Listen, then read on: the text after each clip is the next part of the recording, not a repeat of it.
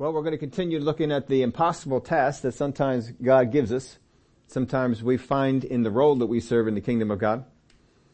And God may have given you some kind of impossible task or some kind of a role that you see as very difficult, very tough. But He's also giving you a way to, to overcome it, a way to accomplish it. So today we're going to take a look at how fasting helps in that. We don't always look at the topic of fasting. We have in the, in the past. We're going to take a look at that here today. Just to review a little bit over in Mark chapter 9, verse 28, we were looking last week at the disciples. They had come down to cast the demon out of the boy, the, the mute spirit that was in him. And we saw that they had probably gone at it like they had done others before, and the spirit would leave them. But this one didn't seem to be having that go on. This one seemed to be different. And for some reason, it, it threw them at the beginning. Something happened. Either the demon was more vocal, they hadn't seen this kind of a show before with the thrashing about and so whatever it was, they saw this as a task that was harder than the ones before. And it created a doubt in them or ignited a doubt in them that they didn't even realize was there. And so they pulled Jesus aside and they said to Jesus, Verse 28, when he had come into the house, his disciples asked him privately, why could we not cast it out? Because they had gone to cast it out. They had done it like they had other times and they did expect it to go. So he said to them, this kind can come out by nothing but prayer and fasting. And of course people have come up with the idea that there's prayer and fasting demons. But we know that Jesus was not praying and fasting before this. And he did not expect his disciples to be praying and fasting, but he did expect them to cast this demon out. In verse uh, 19 of Matthew, the 17th chapter, then the disciples came to Jesus privately and said, why could we not cast it out? And Jesus said to them, because of your unbelief. So there we have the reason. Before he said this kind can come out only by prayer and fasting because of your unbelief. For surely I say to you, if you have faith as a mustard seed, you shall say that this mountain move from here to there, then it will move and nothing will be impossible for you. However, this kind does not go out except by prayer and fasting. And so he's telling them that this kind of unbelief that is on the inside of us does not come out by, except by prayer and fasting. So we want to take a look at this today. How does prayer and fasting affect our doubts? How does it make me more capable to take on what is impossible? Because if I just pray and fast, or if I just fast, I may not get the benefit of it if I don't know how it works. If I don't know what goes, goes on with this. Now you can grow without fasting. You can grow spiritually without fasting. You can get to heaven without fasting. You do not need to fast to get to heaven. You do not need to fast to grow. But you do need to fast apparently to get rid of some types of unbelief that are on the inside of you. That's something that you do need. That's according to Jesus. Put this in your outline for you. Fasting is needed to get out some pitfalls that will hold us back. There are some pitfalls that are out there that will hold you back spiritually. You may not even be aware of all of them. But if you will get into fasting, you will become aware of them and can remove them. Now in Mark chapter 11 verse 22 to 24, Jesus answered and said to them, have faith in God. For surely I say to you, whoever says to this mountain, be removed and be cast into the sea, and does not doubt in his heart, but believes that those things he says will be done, he will have whatever he says. Therefore I say to you, whatever things you ask when you pray, believe that you receive them, and you will have them. Now when he says here in the verse 23, and does not doubt in his heart, that word there for doubt is passive. It means it's, it's, it's, it's a doubt, it's not an active doubt. It's not something that I'm actively doing. This passive doubt is actually working upon me. I may not even realize that it's there. And that's why the disciples didn't know that it was going on. They weren't actively doubting. But we can get into this area where it's passive, where it's, it's, it's kind of happening to us. It's kind of happening upon us. Now with that, turn over to Matthew chapter 6, verse 16. Let's take a look at some of the teaching that we have on fasting. Matthew chapter 6, verse 16. Moreover, when you fast, do not be like the hypocrites with a sad countenance, for they disfigure their faces that they may appear to men to be fasting. Assuredly I say to you, they have their reward. But you, when you fast, anoint your head and wash your face so that you do not appear to men to be fasting, but to your Father who is in the secret place, and your Father who sees in secret will reward you openly. Do not lay up for yourselves treasures on earth where moth and rust destroy and where thieves break in and steal. But lay for yourself, but lay up for yourselves treasures in heaven where neither moth nor rust destroys and where thieves do not break in and steal. For where your treasure is, there your heart will be also. Now he says the first group here is, is a hypocrite. He says, when you fast, do not be like the hypocrites with a sad countenance. You see, there's a reward associated with fasting. There's a reward from the Father for associated with fasting. So in order to get that reward, you have to fast. if you don't fast, you can't get the reward that comes with fasting. He says, they'll have their reward. If they come in with a sad countenance, they disfigure their faces so people look at them, oh, they must be fasting. Look at them. They got their reward. That's what they went after. But in verse 17 he says, when you fast, anoint your head and wash your face. Get rid of any kind of appearance that you might be, that you might be fasting. So that you do not appear to men to be fasting, but to, to your Father who is in the secret place, and your Father who sees in secret will reward you openly. Now sometimes we get the idea from this that if I fast and people become aware of it, I've lost my reward. But that's not what he's teaching. What he's teaching is don't have the appearance of it.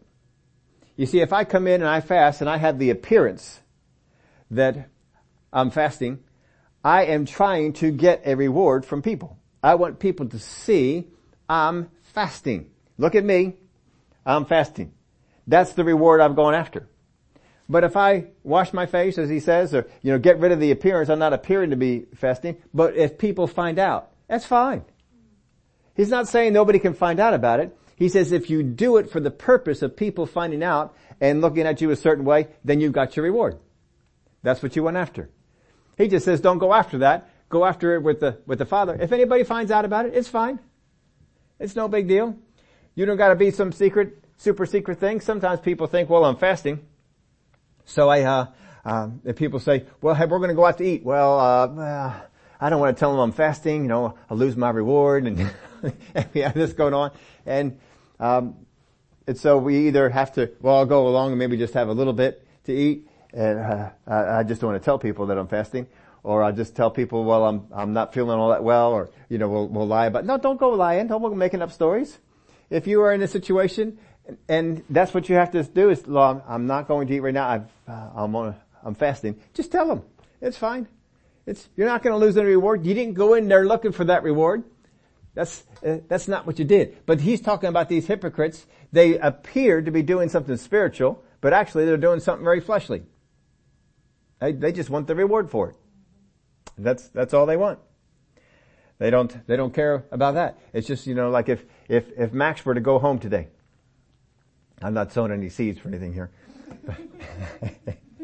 if Max were to go home today and he would see in the kitchen that, uh, some things were messed up. Maybe the garbage needed to be taken out. Maybe some stuff on the counter needed to be put away. And he says, you know what? I'm just going to do this for mom. Just to help her out. And he goes over there and he grabs the trash out of the trash can and he, he bags it all up and he puts it in the, in the trash and then goes off. Now mom is probably going to eventually figure out that he did that. But if, if he does it for the purpose and he says, uh, mom, look what I'm doing. well, that's the reward he got. But if he just did this to do it, because you know, I love mom and just want to help her out and, um, I just, I'll just take the trash out and clean this counter off and so forth.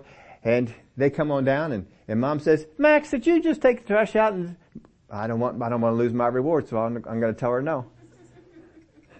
well, see, that's not, that's not the way you have to go about it. It does not matter if people find out that you're fasting. What matters is what was your purpose in doing it. If your purpose in doing it was for the spiritual reward and for the effects that it has spiritually, it doesn't matter. Because you're not going to do anything to try and put that in front of people. But sometimes we come out with that understanding that people think that, well, if I, um, if I let anybody find out about this, I'll lose my reward. Whatever, whatever that reward might be, we don't want to lose any kind of reward that we're going to get, right? But he says, your father who sees in secret will reward you openly. Now whether that's openly down here or openly in heaven, I don't know. But whatever it is that he's going to do, he's going to do openly. You don't have to, you don't have to fret about it. God's got it all taken care of. He says, don't lay up for yourselves treasures on earth where moth and rust destroy and where thieves break in and steal. If I'm going after the approval of men or get people to look at me, I'm fasting, then whatever approval I have for them is going to be down here on this earth and it will fade away. It will go away. It will decay. But if it's a reward that my Father has for me up in heaven, verse 20, but lay up for yourselves treasures in heaven where neither moth nor rust destroys and where thieves do not break in and steal. So no one can get in there and steal it. You've got that reward locked away. For where your treasure is, there will your heart be also. So if I'm doing things to get noticed down here, instead of noticed up there, my treasure is going to be down here. This is where my heart's going to be. But he's saying, no, you got to make that switch. Now the world, they want their treasures down here because that's all they know. And so they're doing things for recognition. They do things to, to, for people to see them. If you're at work, sometimes people will try and steal an idea of yours and pass it off as their own because that's, that's the reward down here. They don't see that there's any future re, uh, ramifications for that. So they'll do that because the more reward I can get down here, the better it is for me. Because that's all they can see. But we know that we have a reward in heaven. And so we want to do the things that promote that reward in heaven over the reward that's down here. So there is a reward associated with fasting. If there's, if it's out there, you may as well get it. Right? I mean, it's there. If God put it there, He obviously wants you to receive it. He wants people to receive it, otherwise He wouldn't have put it out. He's got a reward. So if your aim is to gain a reward with men, you lose your reward in heaven. If that's your aim. Now if you get rewarded, uh, if, if, people see you down here, doesn't mean you lose your reward. That's if, if that's your aim. As we said, this passage does not deal with the concealing of your fasting, but its purpose. Not the concealing of your fasting, but its purpose. The purpose of your fasting is between you and God. So do you desire the treasure here among men? Or do you desire the treasure in heaven? Sometimes people will do things, this is why he's calling them hypocrites. Sometimes people will do things and it appears to be spiritual. But it's very carnal. These hypocrites, these people that were doing something spiritual, but for a carnal reason, he calls them hypocrites. Because you're trying, you're doing something to say, this is what I want to gain, but really what you want is over here. You're going after something fleshly, something carnal, but pretending to be going after something spiritual. Don't be doing that. Now, if Satan can't keep you from fasting, what he's going to try and do is to alter your purpose. So he, he prefer, the enemy would prefer that you not fast. Because if fasting will have a positive effect on you spiritually, surely he does not want that to go on. If just one of the things, this removes doubt. If it can extract doubt out of your life, he doesn't want that. He wants that doubt to be in there. He wants to keep that going. It's going to keep you from doing things against his kingdom. So if he cannot keep you from fasting, then he's going to try and pervert the purpose of it. Because if he can pervert the purpose, then the rewards won't come in. I won't get the extraction of those bad things that the Word of God talks about. Now we're going to take a look at a verse of scripture here. We don't go into the scripture a whole lot. It is a very difficult scripture to understand. But let's go ahead and read it. If you've been here a while, and it has been a while since we've gone over this, this will be uh, old old stuff for you. But it's good to renew yourself on this. Mark chapter 2 verse 18. The disciples of John and of the Pharisees were fasting. Now that was John's disciples and the Pharisees' disciples. Then they came and said to him, why do the disciples of John and of the Pharisees fast, but your disciples do not fast? So obviously somehow they knew that John's were fasting and the Pharisees were fasting. Now the Pharisees fasting was probably, there's a show going on, so you can just watch. Those guys are fasting. See, they they got their, fasting face on. Whatever it might be. But John's disciples, I don't know that they would do the same thing. I, I, would tend to doubt it. I don't think John would have that going on. I think John would have them following it in the right purpose. But um, maybe they're just referring to them in general. But whatever it is, they know that John's disciples fast. They know the Pharisees fast, but they know that Jesus' disciples do not fast. They know that Jesus' disciples do not fast. They're not asking Jesus, do your disciples fast? They're not asking that. Why did the disciples of John and of the Pharisees fast, but your disciples do not fast? So somehow they came into this knowledge. Either they went up to the disciples and say, hey, John's disciples are fasting. You want to join in? We don't fast. Uh, we brought that topic up with Jesus and he said no. Because the bridegroom was with them and Jesus says, while the bridegroom was with them, they're, they're not going to fast. So, uh, we're not fasting. So that word spread out and people found out Jesus' disciples don't fast. How is it that Jesus' disciples don't fast, but all these other ones do? Are we supposed to fast or are we not supposed to fast? Jesus' example is not fasting. So it seems it's a, it's a logical question. It's not a question born of unbelief. It's a question born of what's going on? We're not sure. And Jesus said to them, he doesn't rebuke them for this question, doesn't see any kind of a trap from this question. He says, can the friends of the bridegroom fast while the bridegroom is with, is with them? As long as they have a bridegroom with them, they cannot fast. So in other words, if you're going to a wedding, then uh, you go to the reception, don't be saying, I'm sorry, I can't participate in the eating of the, of the uh, wedding cake or the wedding meal, I'm fasting. Don't be doing that. You're in the presence of the bridegroom. Even though it's an earthly one, uh, it's, it's, a time for, for, for doing good things. So don't be doing that. Don't be showing up at some kind of a, you know, festive, festive thing and you're just not to do stuff. Put your fast day on another day. As long as they have the bridegroom with them, they cannot fast. But the days will come when the bridegroom will be taken away from them, and then they will fast in those days. Now, if I was those guys, I would say, well, explain this bridegroom situation. But either they did ask that and it didn't make it into the word, or they didn't ask it. I'm not sure which it is. And then he comes up with this answer. And maybe they didn't go any further because they didn't understand this. But they're talking about fasting. Remember that? The answer is, the, the, the question was, why do your disciples not fast and these other ones do? Then he goes into verse 21. No one sews a piece of unshrunk cloth on an old garment, or else the new piece pulls away from the old and the tear is made worse. And no one puts new wine into old wineskins, or else the new wine bursts. And the wineskins, the wine is spilled, and the wineskins are ruined. But new wine must be put into new wineskins. Now you just read that, that answer, it seems out of left field. Why in the world are we talking about cloth? And why are we talking about wineskins? When Jesus is talking about fasting. And I think a lot of times we, we look at that and say, well, I don't understand that, so I don't understand fasting, and we just put the whole thing out of the way. But if Jesus answered it, there must be a reason for it. And again, fasting, what Jesus had told them was, this kind only comes out by prayer and fasting. So the fasting is somehow to work on the unbelief that was the cause of them not being able to cast this demon spirit out. So, let's take a look at this. Now let's answer, answer this question first. Did Jesus fast?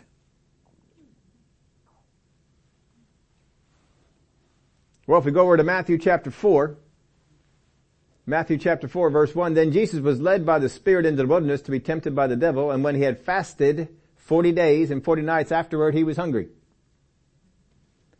So does Jesus fast? He sure did. This is before he had the disciples. This is before he picked the disciples. This was before he started his ministry. So we know that he fasted here. Now he fasted for 40 days and then became hungry. There's uh, several accounts where people fasted for 40 days. And it was all supernatural. Moses fasted for 40 days up on the mountain in the presence of God. Jesus did it in the wilderness with the, the Spirit of God present with him and there's some kind of supernatural thing going on with him there that it says afterwards he, he hungered. And then we have Elijah. Elijah, the, uh, let's, let's uh, go over to that one and uh, just take a look at that. In 1 Kings chapter 19 verse 5, then as he lay and slept under a broom tree, suddenly an angel touched him and said to him, arise and eat. Then he looked and there by his head was a cake baked on coals and a jar of water. So he ate and drank and lay down again and the angel of the Lord came back a second time and touched him and said, arise and eat because the journey is too great for you. So he arose and ate and drank and he went on the strength of that food 40 days and 40 nights as far as Horeb, the mountain of God. So there's some kind of a special deal in that food, it would seem, that propelled him on for 40 days uh, on a, on a journey, on a long journey. And it doesn't say he took any water with him. So it would seem that the water that he took lasted him for that 40 days too. That's not normal. That's supernatural. Don't feel that the, in order for you to hit what Jesus is talking about with fasting, you have to be able to fast 40 days. That's not what he's talking about at all. Every time that happened in the Word of God, it was someone who was in the presence of God. Something supernatural happened. Elijah got food. These are the things that would, would go on. But you can get the results of fasting by going a lot less than that. So Jesus did fast, but apparently he didn't fast while the disciples were here. Now I put this in your outline for you that this would tell me that I do not have to live a life of a continual battle with my flesh in order to bring it under. I don't have to keep fighting the flesh. I will have victory over it. That victory doesn't mean that once you defeated it, it's never going to bother you again. You have to maintain that victory. But you can walk in a victory over this thing. So let's take a look here at verse 21. No one sews a piece of unshrunk cloth on an old garment, or else a new piece pulls, pulls away from the old and the tear is made worse. Now when this is being written, they don't have synthetic fabrics. They don't have any kind of polyester, any kind of, uh, all they have is uh, things that are natural. Probably mostly wool. There's also some other things that it would make cloth out of. I don't know how much cotton was, uh, was prevalent in those, those times, in that area. But, you know, these are natural fibers. And so they're going to have uh, natural fibers for for what they're doing. And you know that if you have, uh, you just take uh, yourself jean material. You take some blue jeans, and if you have uh, washed them a couple of times, what happens to the blue jeans? Well, they shrink. So if you're going to take a patch and patch up a hole that are in the blue jeans, you can't take a brand new patch of denim material and sew it over top of the blue jeans. Because what happens when you wash it? Well, the, the new patch is going to shrink. And as it shrinks, it's going to pull away from the fabric that has already shrunk. And it's going to make the tear even worse. Now you got to get a bigger patch to cover up where that other one was. Or else you just throw it away. Whatever that you, you end up doing. And no one puts new wine into old wineskins. Now this one is not as, it's not something we can relate to as much because if, uh, if, if you have wine in your house, it's not in a wineskin. I would say that um, most people that are listening here, ha- if they have wine at home, there is no wineskin that it's in. It's in a bottle. It's in a glass bottle, and you have a cork on the top, and that's where the, the wine sits. If you have uh, the, the cheap cooking wine, they don't put a cork in that. They just put a little screw thing on top of it, and you take the screw thing off. And you know, I know that because I've worked with cooking wine before. And um, a couple of things I love making with it. Can't stand wine itself, and um, it just the, the smell of it's terrible. So when I'm even pouring the cooking wine, I have to hold my breath because I can't stand the smell of it. But it leaves a nice taste afterwards in like a, a sauce or something like that. But what would happen is you would take new wine and you would pour it into new wineskins and over time that wine would age as it is aging, the wine's skin is aging. And so they're both aging in the same, same area. Now if you were to take that wine skin and you were to pour new wine in it after you finished up all the old wine, well the new wine has not worked with the material, so it still has all its aggressive properties of being a new wine. And so if you pour it in there, it will eventually cause that, uh, that, that old wine skin to burst and all the wine's to get poured out. It won't be very good. So what happens here is that he's trying to teach us the difference of natures.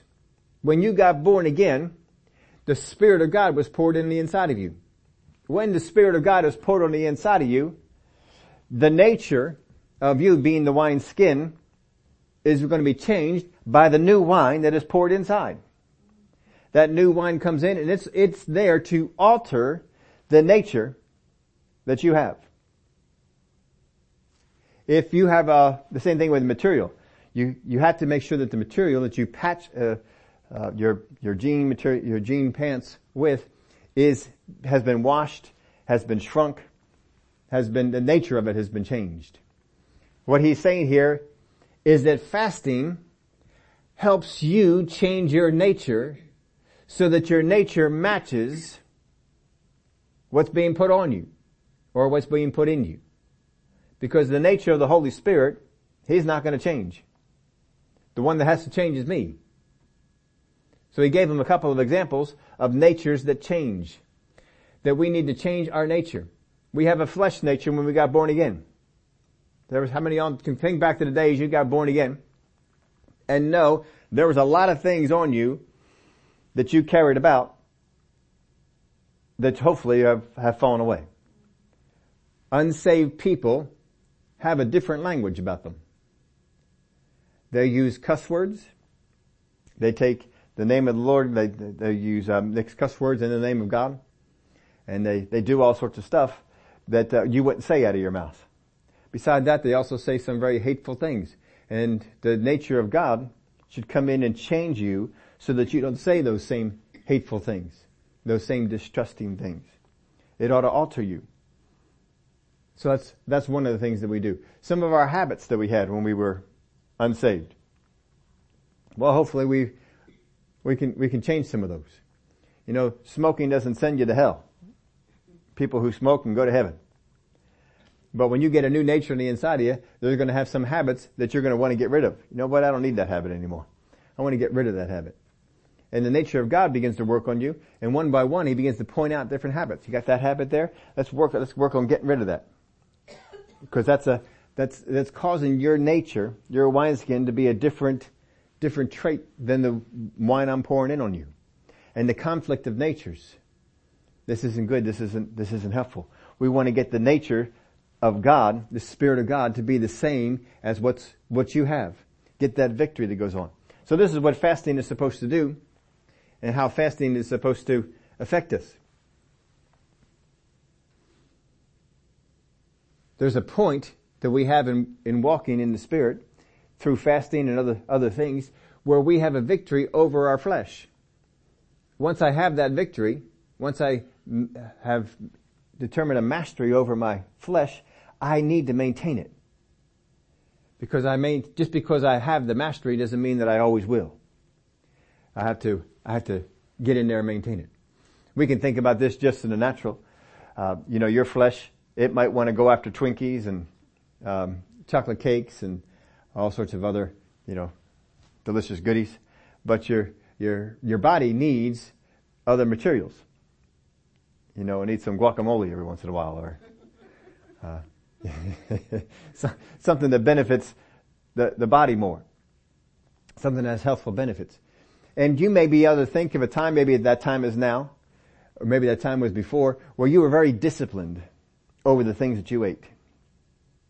And you, you developed such, such a supremacy over it that it was no big deal for you to say no to certain foods and yes to others because you understood the benefit of that.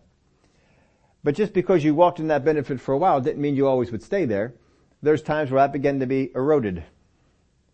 And there's a number of different ways for that to happen. Sometimes it's just the job that we have. Sometimes we got a job where we're busier now. And so I don't have time to make the meals I have at home. And so now I'm finding myself stopping by the fast food restaurants and picking something up.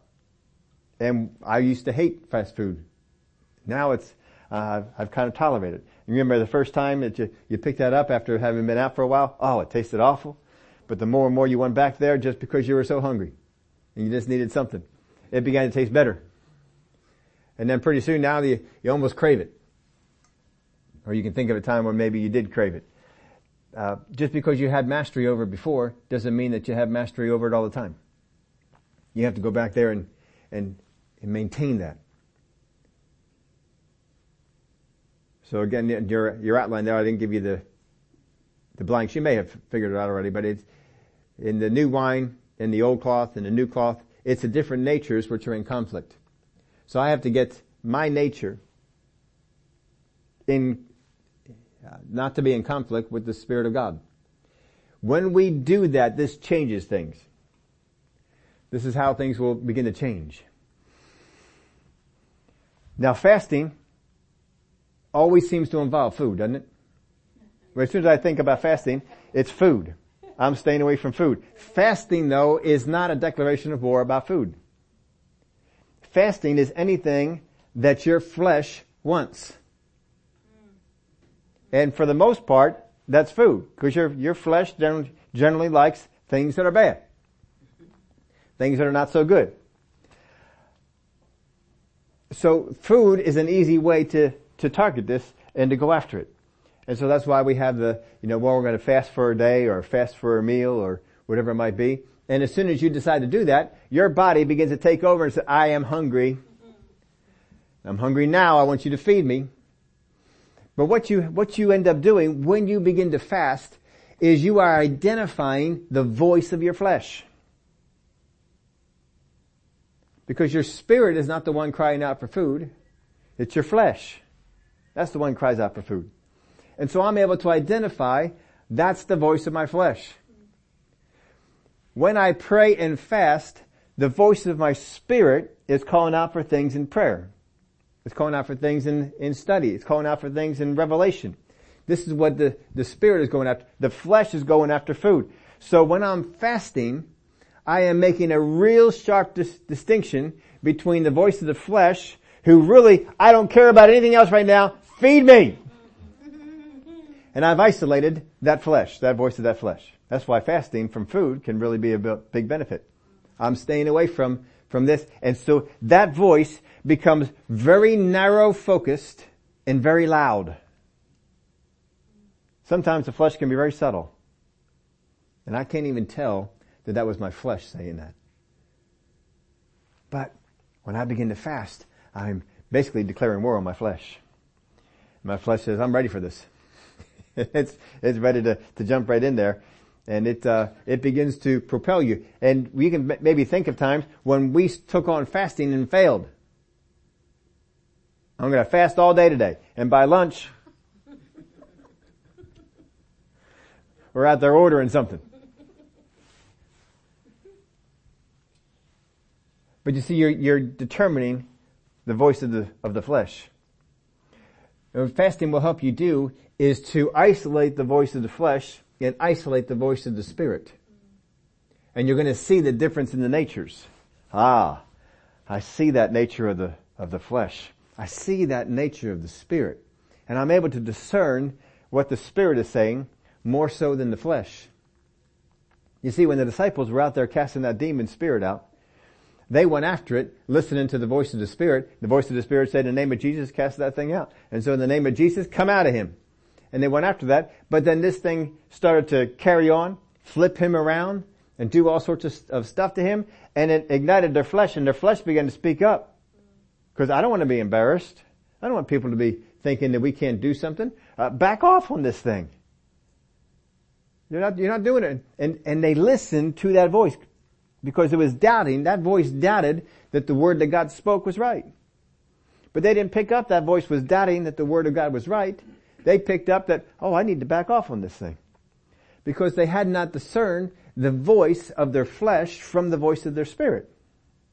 As, as sharply as they needed to. You know, when your, when your flesh says, go out there and rob the bank, flesh, I got you. Yeah, that's easy. But there's some other ones that are just much more subtle. And God says, that's what you have to begin to discern. You've got to get that subtle voice. You've got to take that on. And so, we, t- we take on fasting from food for this, but there are other things you can fast as well. Anything that your flesh wants. It might be a TV shows, TV shows. It might be certain activities that your, your flesh, and not, I don't mean that they're sinful activities, it's just something that your flesh wants. Some people, video games feed their, their flesh. Well, video games certainly don't feed your spirit, but that doesn't mean that they're bad. But they can be. We don't necessarily need to, to have those things dominate our life. But you can, you can fast TV. I'm not going to watch TV for the next day. Well, you know your flesh is going to be calling for something and wanting you to, to get over there and see it and you're, you're going to find yourself bored. I wonder what I'll do.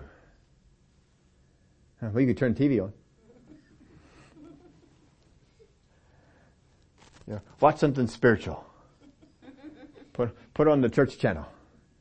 Uh, let's watch something there. It's, it, the flesh can come in that way. And it'll, you know, put on Gaither. We we found out we could we could find Gaither on the TV, so we've been taping him. We watched. Uh, they did a special on David Phelps, uh, Phelps last night, and oh yeah, it was fun to watch. And you know, you could say if you, but if we said we're going to fast this, and then just the the flesh come up and say, hey, let's watch Gaither on TV. well, that's spiritual. That surely can't be my flesh. No, it can be because you made a declaration, this is the direction I'm going to go. And your flesh is going to try and pull it because your flesh wants to maintain supremacy. It wants to call the shots. But you want to get to the place where your spirit calls the shots. That's what you need to, you need to do. And there's other, but there's other ways that you can do this. And your flesh will, will rise up. But after a while, your flesh will learn, I better shut up because it gets worse for me if I don't. That spirit just keeps beating me up. Now you need your flesh to be alive. You don't want to kill your flesh. You know, if you go out there and you, and you fast for 40 days without the Spirit of God being involved, you will have victory over your flesh. Your flesh will never give you a problem again. But that's not the kind of victory that you want. You want to be alive and have that victory and walk in that victory. So you, can't get to the point of supremacy, have supremacy over your flesh that you beat your body up to where there's, uh, there's nothing good about it anymore. You have to, uh, you have to overcome those. But, but you just don't listen to it. Your flesh may say, uh, I want pizza! And demand it and you go out and get it. That's not good. But if you get your flesh to the point that says, hey, um, you have a suggestion? Would it be alright if we had some pizza for dinner tonight? I mean, we haven't had it for an entire month. I would really like some pizza. Would that be okay? Well, see, that's the flesh that's in, in line. It knows who's in charge. And you say, you know what? Pizza will be good. We'll go out and we'll have pizza. But you see, I'm still maintaining the supremacy over that thing. It's not ruling me. It's not, it's not uh, taking charge. This is one of those things you do. So there's other areas besides food that you can do this, but for most people, food is the first place that you can, you can step on and you can, uh, you can take authority over this. To the point that you say, if I'm not, if I say I'm not gonna eat today, I'm not gonna eat today. Got that flesh? Yes sir. We got it. And see, once I have established that, I can make the determination. I said today's a day of prayer. Got that flesh? Yes, sir. It's a day of prayer. It's not going to try and interfere with that because it knows that if it interferes with that, it's, it's not going to be good. It's not going to be good for flesh. So it, it wants to get in line because we've, we've established who's, who's ruling. Now some people, they just go way off on the deep end on it and they just become so super spiritual through all this that you can't even, you can't talk with them. They're weird. You don't need to get weird to have victory over your flesh. You can have victory over your flesh. So you should fast to get that victory over the flesh, put it down. Because that, if that flesh rules in this way, that flesh will interject doubt, and you think you're walking in the spirit, you think you're walking in faith, and that flesh just is, has a supremacy in your life, and it took over, and it put doubt. And you didn't even see it come in. That's where the disciples are running into a problem right now.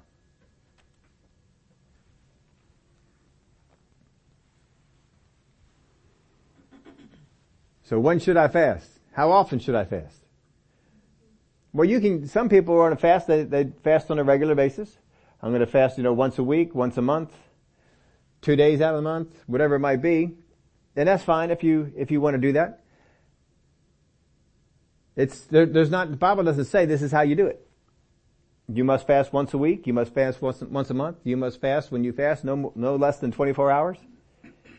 It doesn't do any of those, those things. It's going to be up to you. In the Word of God, we know that there's different types of fast. Jesus, Moses, Elijah already talked about their 40 day fast. But Daniel fasted from meat. Because the meat that they had was sacrificed idols. And they, he didn't want to eat that. He wasn't against meat. He just fasted that and gave that up. Now for some of you, your flesh should be screaming. Just eat vegetables only. This is not good. But see, that's, that's the fast that he got into. That's not the idea that uh, a, a, fast of just vegetables is the most healthy. He is not t- telling you that. He's saying the only meat I have access to was meat sacrificed to idols, and I wasn't going to do that. So I stayed away from it. But that was a fast. So you can fast certain types of food. Maybe you say, I'm going to fast all carbohydrates. Dear Lord, have mercy on us. I love carbs. I need pasta in my life. Bread. The bread of life. I agree with that statement. you know, when I walk into a restaurant, when I know we'll do this again, and um, I, the restaurant for me is made or broken by what they bring out on the table for me to eat while everything is getting ready. If they bring out good bread, this is a good restaurant. We will come back here. You know, some places they have the, uh, we were at one place, I think it was Macaroni Grill, and they used, uh, they may not even be around anymore, but they had a fantastic bread they would bring out, and they would bring it with the oil, you know, and you could put the, the, the spices in it, and you can take the bread and dip it in the oil, and oh man, I could eat an entire loaf before the meal came. And then they were having problems and they switched it. They went to a different bread. And we didn't go back as much. Menu was still the same, but that was gone. You know, you go over into a Chili's and they have uh, five bucks, I think it is, all the chips and salsa you want to eat, and they have a good salsa. This is a good deal. This is good. Carbohydrates are a blessing from God. Yes. yes, Besides, if you had the chips and dip, you know, you're getting some vegetation in there too, so this is always good. But you can fast all sorts of stuff. You can just say, I'm not going to have meat this week. Now you can't necessarily fast something that you don't like. I can't go out there, cause you all know, I can't go out there and announce to my family, I am fasting Brussels sprouts the entire week. There's, there's no declaration of war right there. I can't stand Brussels sprouts. My flesh is saying, yeah! But, but truthfully, nothing changed. I don't eat Brussels sprouts now. I'm not going to eat Brussels sprouts then. They're out of my life. They have been cast out. They have been ekbaloed. They were physically thrown out of my life. I did not let them passively walk out of my life. I physically threw them out of my life. They are no longer a part of my life. We had a fight. It's over.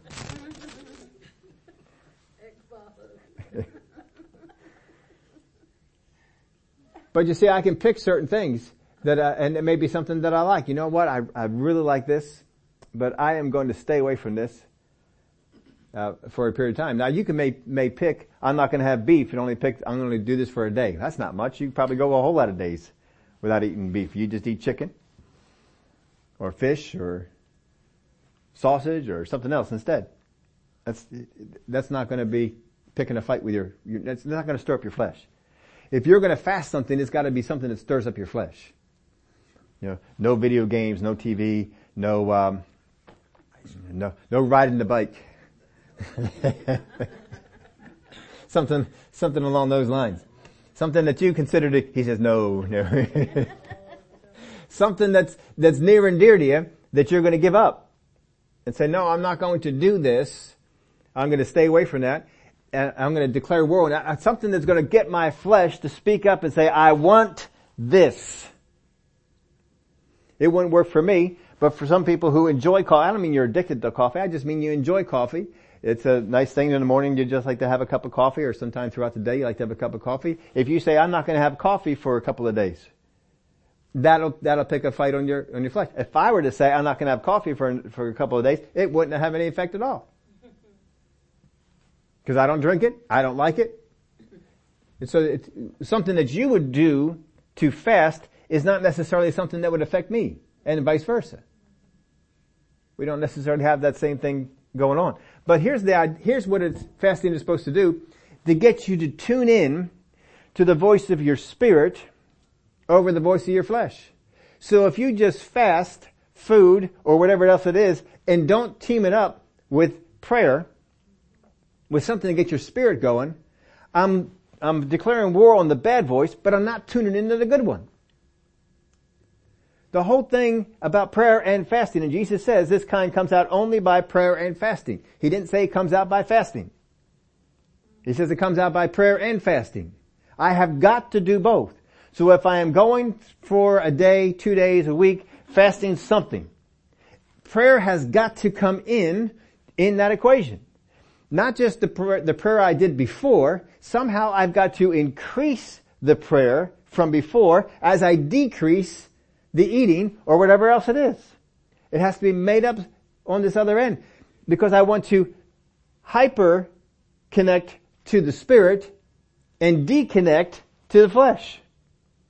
And so the way that I can do that is through fasting. And then this will get your, your, yourself used to whatever voice that you need to hear.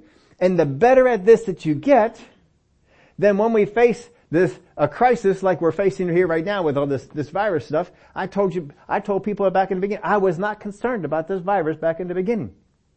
And the reason for it is that through fasting and through things like this, I've learned to listen to my spirit and not my flesh. Your flesh can rise up and say, oh, look at what they're saying. People are going to die. People are going to die. I, I mainly put that out. What I want is spirit. What are you telling me to do? My spirit was saying, don't be concerned. So I wasn't concerned. I didn't alter where I went. I didn't care about contact with different people. I didn't think, oh no, I shook hands with somebody. I might get the virus. Oh, what happens if I, I didn't think about any of that simply because I listened to my spirit. My spirit says it's not a concern. I listened to that. The same thing I told you before with certain physical things that would come upon me. I would listen to my spirit. Is this something I need to do something about? And the Spirit of God would say, no. And I, I would just go on. Once in a while, he said, no, go to the hospital, get this taken care of. I told you a couple of stories of that. God said, go to the hospital, have them take this, do this procedure, take this out. So I went to the hospital, did the procedure, took it out. And, uh, and took care of it. But see, I listened to my spirit. I had to learn, I had to develop that. That took some time to, to do. It took time with fasting. It took time to, to develop that supremacy over my flesh then it's something that you have to maintain. That you have to keep going. Now this stuff with the, the virus, um, I, I, don't think I said anything here on Sundays or, or that, but you know, we have private conversations with people. I would tell them because my background is microbiology. I'm not just a, an average pastor who doesn't know anything about all that stuff. I have a have some education and, and that sort of stuff. Somebody put up on Facebook. They said, "I missed where all you pastors have the um, the education on viruses." I was going to raise my hand and say I got one, but I didn't bother with it.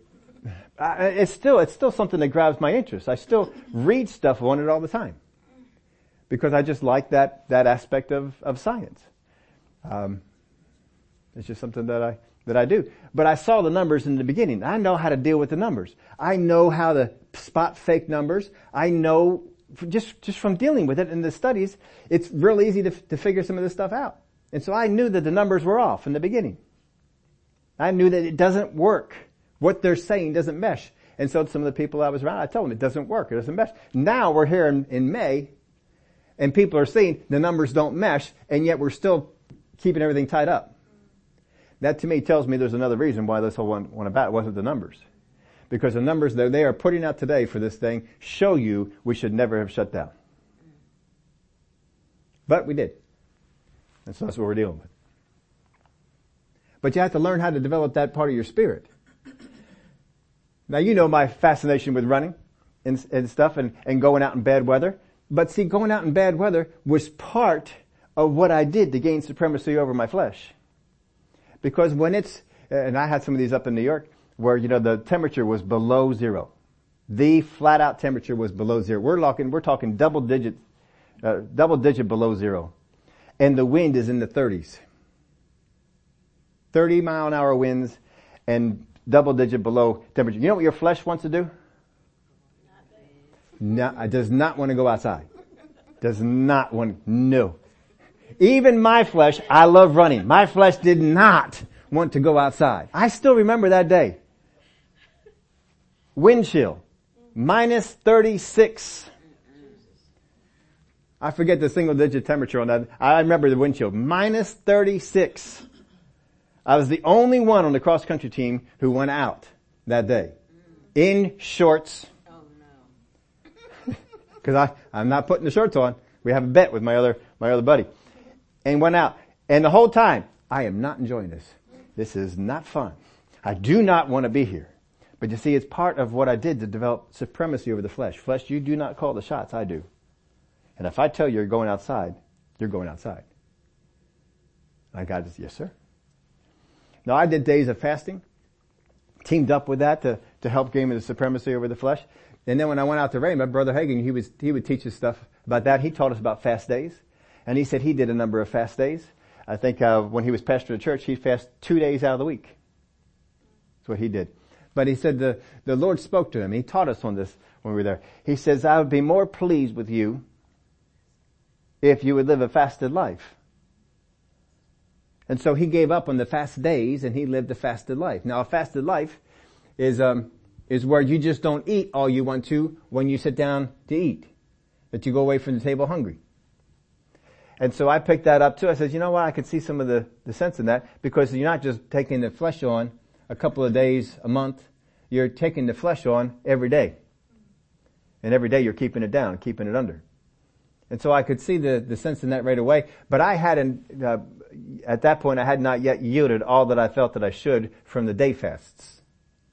So I continued to go after the day fast for a while and kept that in the back of my mind. And then after a while, I brought it out.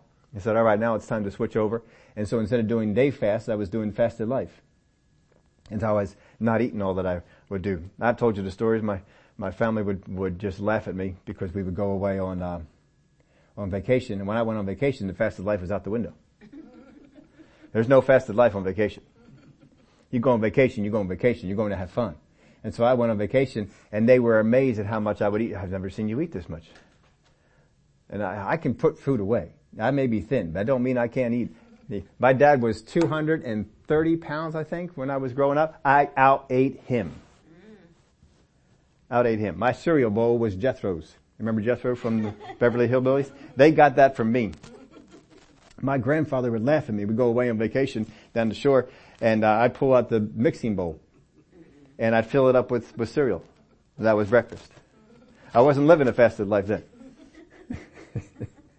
I was going after all the calories that I could. And so I know how to put it away. And I was thinner then. When I went to college, I gained 10 pounds. I went out for cross country. And in going out for cross country, kind of workouts we did, I gained 10 pounds. I went from the 130s to 145 and I stayed at 145 the entire time I was, I was in college. Now I'm heavier than that now. I'm about 154. But um, I don't run quite as many miles as I as I did out then. But I learned how to to walk into the fasted life. And so there's there, there many times I just walk away from the table. No, I could I could eat some more. But when I'm on vacation, that's not the case.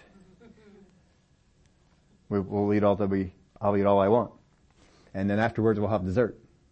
And so I go out there and have the ice cream and waffles or the, uh, all sorts of stuff. And then after vacation is over, it's back to, back to what goes on. But you see, the idea is to get a supremacy over your flesh. And here's the reason for it. Talking about impossible tasks. God has impossible tasks for you. He has a role for you that at times is going to seem impossible. Beyond your ability to do. Paul's role seemed beyond his ability to do at times. Jesus' role seemed beyond his ability to do at times. Look at him in the garden. Seemed beyond what he could, what he could do. But you see, they, he, he trained up his, his spirit on the inside of him. So he didn't take orders from his flesh who's saying, that's impossible, that's impossible. You can't do that. Then you had other people in the Old Testament. Elisha trained up his spirit. Didn't see anything as impossible. Elijah, except for one, one uh, time he fell apart, uh, trained up his spirit so that he didn't see things as being impossible. Moses, after 80 years, took a little bit more time after that, but he got himself to where things weren't impossible. Oh, you want me to pull water out of a rock? Let's go. He's all for it. But you see, you're going to have things that are going to seem impossible. And your flesh is going to want to say, you can't do that. And if you have not yet discerned the, the voice of your flesh from the voice of your spirit, you're going to hear that and give into it and then just go. You're not going to develop that supremacy. But I've, I've told you stories of, of, running, and even though there's the days of minus 36 degrees um, wind chill, they're few and far between. But there's other ones that would come up. And I'm excited to go and do it. I'm excited to go and do it. And I have some of those, and I, I still remember them. Oh yeah, you remember when there was a foot of snow on the ground, and I got out before all the plows did and I ran seven miles in one foot deep snow. That's a, that's, that's a chore. And it cut up my legs terribly. Just cause you know you're going in and out of the, of the, of the snow. But I look forward to the time. Oh, I'm going out this. And because I, I learned the joy of beating my flesh. There's a joy in it. There's a joy in beating that thing down. Keeping it alive, but you gotta beat it down. Yeah. If you do that, you will walk in more victory. And when your flesh tells you, you can't cast that demon spirit out, your spirit rises up and says, in the name of Jesus. When your flesh says that sickness or disease is going to take you, your spirit rises up and says, it will not. And you realize the war of the natures that goes on on the inside of your body, whereas before it all seemed to be the same.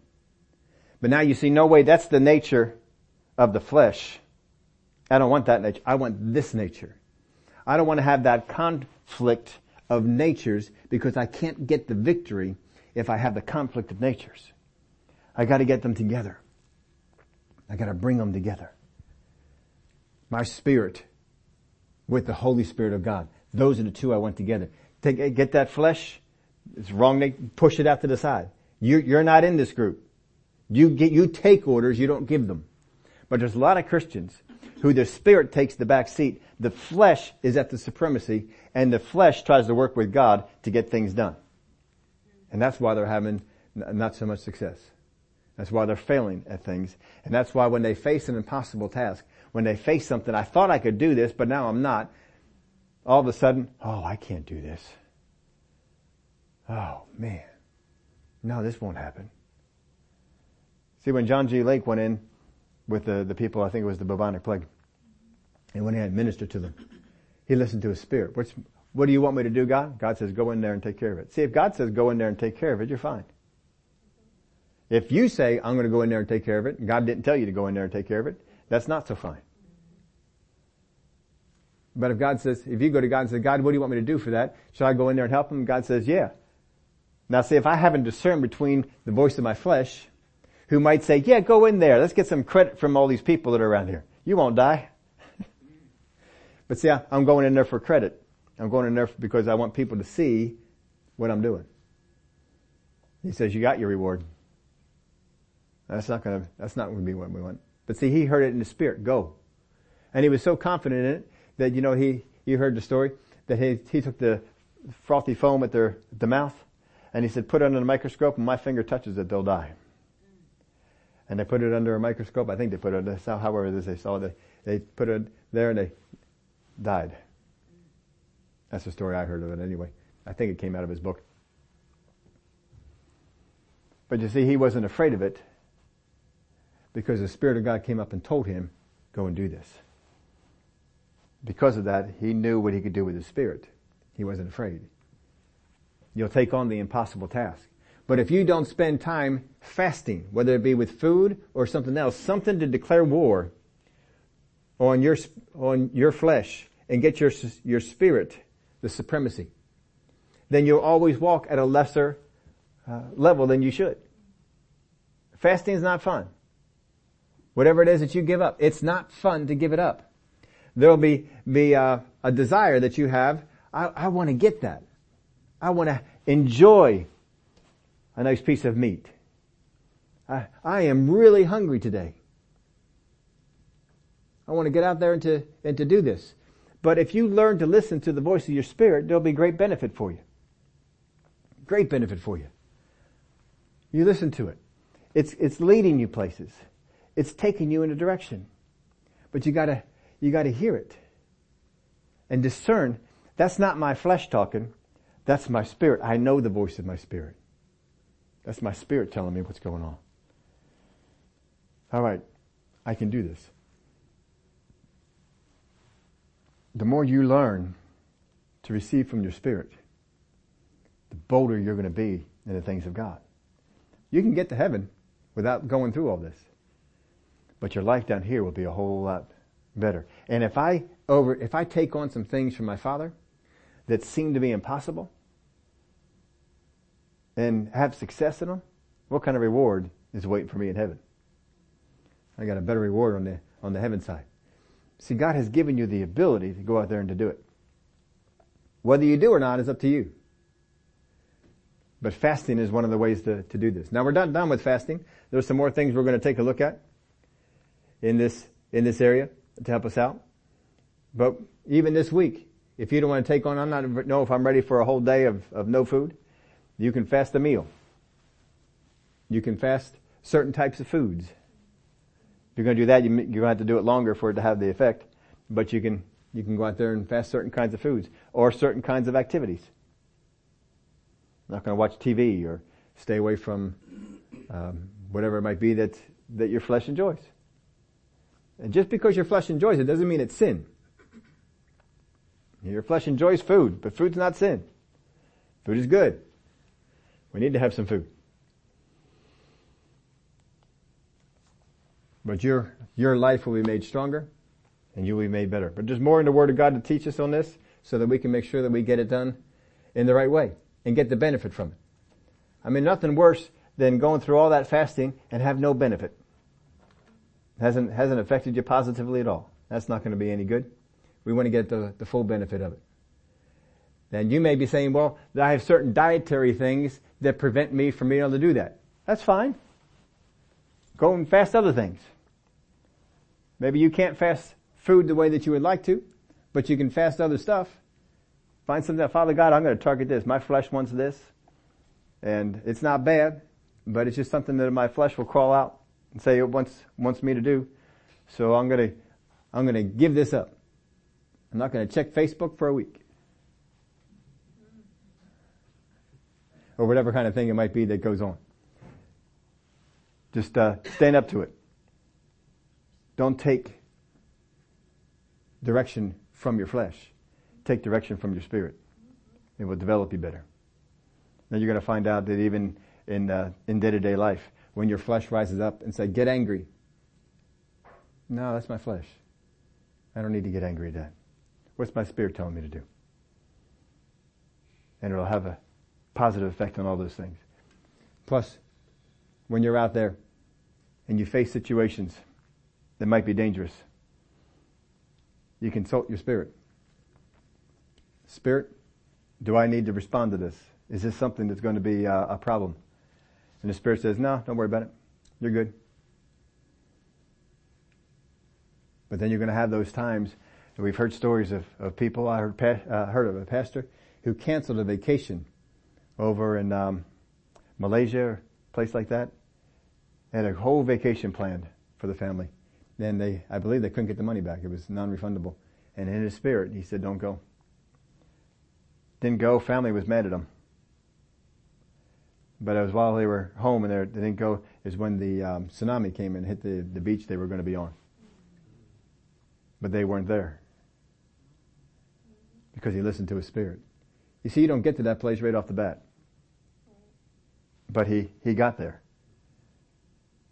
He did some things to develop that, and when the Spirit of God said, don't do this, even though there was opposition, friendly opposition, but even though there was opposition, he listened to it and caused themselves. Maybe they saved their lives, but uh, there's a whole lot worse things that can go on than just just dying. Die, and go to heaven. But have you ever watched that uh, movie they did with the the uh, tsunami? Uh, there's some people went through some great suffering who did not die. I think death would have been a little bit better, a little bit easier than what some of those uh, folks went through in that. But listen to your spirit. Your spirit's going to help you out on this thing. Father, I thank you for the love that you have for us. I thank you that you have given us a tool in fasting that we can put down the voice of our flesh, which oftentimes we don't even realize is ringing as loud as it is in our ears. We can increase the voice of our spirit that we become more sensitive to it and more responsive and I thank you, Father, that you're here to help. And you're here to help us overcome. give you the praise and the glory for it in Jesus' name. Amen. Brother Keith. Glory to God. Pastor, by the way, uh, Candy had a comment uh, at the beginning when she joined uh, saying that she was glad you that you were talking about fasting uh, because it's something she wanted to know more about. Amen. And then uh, Susan Peter also wanted to say, Pastor, we miss you. Amen. Amen. Yeah. Now, when you're talking about the opposition and the opposition of going to a beach, now I'm not trying to say my wife isn't spiritual, but but let her brother tell her uh, we're not going to the beach. That's not going over too well. Baby, God said we can't go to the beach this summer. That's a problem. Okay. And, and the thing is, a lot of time we are so inundated with hearing stuff and stuff going on that we don't have time to hear it from God. How often are we able to just to be by ourselves without any TV, radio, music, or anything else going on? We need to hear from God. Amen. Okay, on our uh, praise reports, got one from Phyllis. I was all over this, okay? well, no, because she sent it to me via text, and then she wrote one and handed it to me. And I guess I can understand it because the Jacobs are grateful for safe travel and the fellowship with their loved ones. Amen. But here's the one. They are grateful, happy, praiseful, and, and, and should be doing their praise dance right now because Jeremy has completed his course study and has graduated. Okay. So that means one more, okay? Amen. Hallelujah. Yeah, we are so grateful for what God does in our lives and how he moves in our lives. Through all of this that's going on, we see the greatness of God. We see the opportunity to spend time with our families, to hear from God, just to be separated from it all. You know, it's surprising because I listen to Pastor, I'm not a news person, but I had an opportunity to see a feed of CNN. And they have a constant running tally, okay, of corona worldwide, death worldwide, country, corona, and death. How can you watch that all day? How? the enemy wants us to be afraid. but God has not given us a spirit of fear. Amen. So follow your God, worship your God, pursue your God like never before. Because we need more of Him. Amen. Greet each other, love each other, call each other, and make sure people know that they are loved and show them the love of Christ. Amen. Amen. Have a great day.